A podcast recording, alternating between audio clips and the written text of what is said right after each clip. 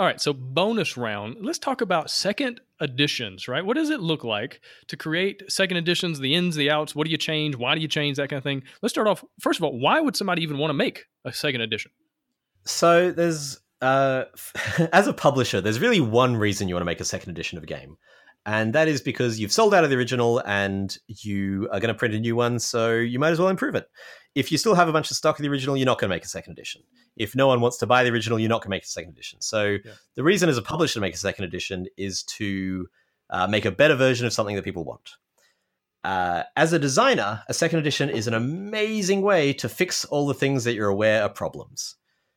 Yeah, absolutely. This is something J.R. Honeycutt talked about, and he's a professional developer, and he he had a really good point a while back on the show, and he said, you know, the day the game comes out, know, assuming you've done your job as a marketer and a publisher, the day the game comes out, more people will play it on that day than have play tested it the entire time it was in development. And so you're probably going to find some things that are maybe a little bit broken, oh, a little yes. bit, uh, you know, maybe maybe you forgot a word here or there in the rule book. Maybe the uh, example you used wasn't super clear.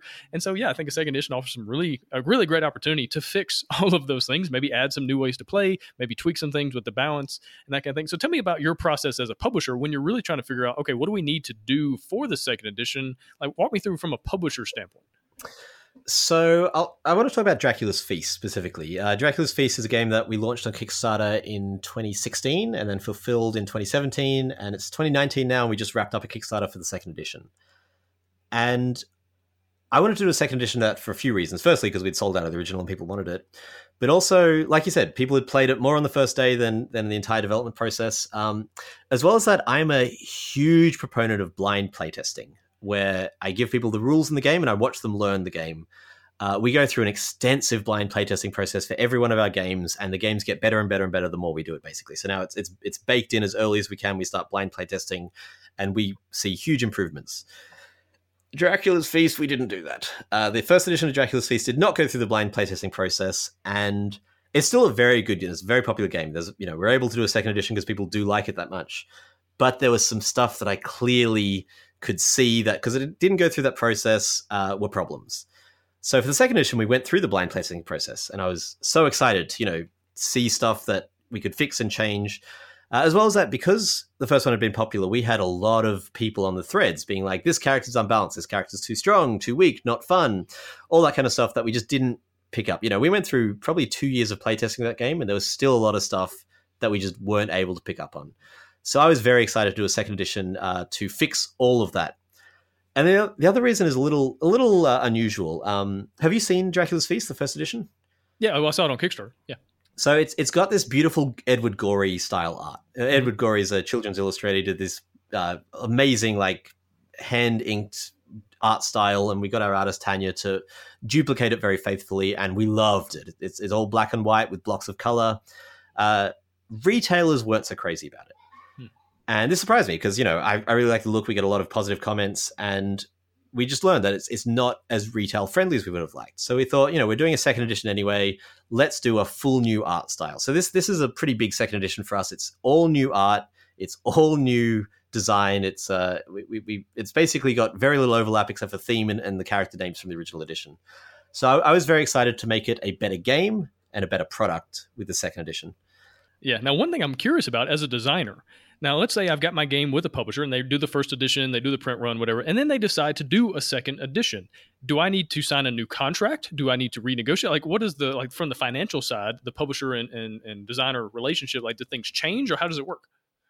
So, uh, I'm not a lawyer, but generally speaking, the, the contract that you'll have gives them rights to the gameplay. I mean, technically, you can't give them the rights to the gameplay, but it, it's kind of a, a handshake deal that the whole industry accepts. Uh, they have the right to the idea, to the name, etc. So they should keep paying you royalties. Like they're obliged to keep paying you royalties, but technically, I don't think they're obliged to uh, to loop you in. Like you don't have to be the person who does the development. They could get JR Honeycutt in to do a whole second edition, never even consult you. You could find out the day it arrives on the shelves. Generally speaking, they'll want your input, especially because as the designer, you're probably more aware of the flaws of it than everyone else. Um, but they don't technically have to do any of that. You will still get full royalties. The o- I'm trying to think. The only exception to that would be if they brand it as a new game. So with with our designers, we have a clause that says if we do a spin-off product and we offer, you know, you have first right to be involved with that. If you refuse, you'll get a much smaller percentage. So let's say, let's say we signed a Gabe Barrett game and we were like, cool, we want to do an expansion.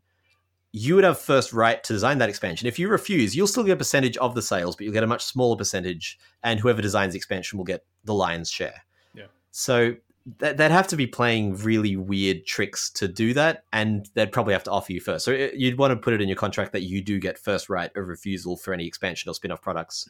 Um, but other than that, yeah, you should you should be informed that it's happening, and you should uh, get exactly the same royalties. Gotcha. That's good to know. Now, anything else you know people need to be aware of? Publishing side, development side, any of those sides for second editions. Uh, so the tempting thing is going to be to fix everything. You know, yeah. people thought this was unbalanced. Great. Well, I'm going to make it twice as strong so no one will ever complain about that ever again. But you really want to make sure that, you know, the goal is not to make people happy. That's going to sound weird. The goal is not to address the complaints about the first edition. The goal is to make the game better. Yeah. And so, sure, like that's a good starting point. People didn't like Van Helsing, the original. They thought she was overpowered.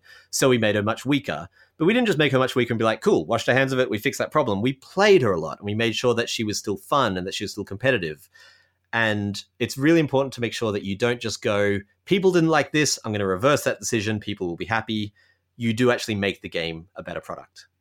Yeah, awesome. Well, Peter, man, that's some really good uh, ideas, advice, and and I really appreciate you your time. Appreciate you coming on the show. Good luck with the uh, the new Kickstarter coming out pretty soon, and uh, everything else you got going on right now. Cool. Thanks so much for having me.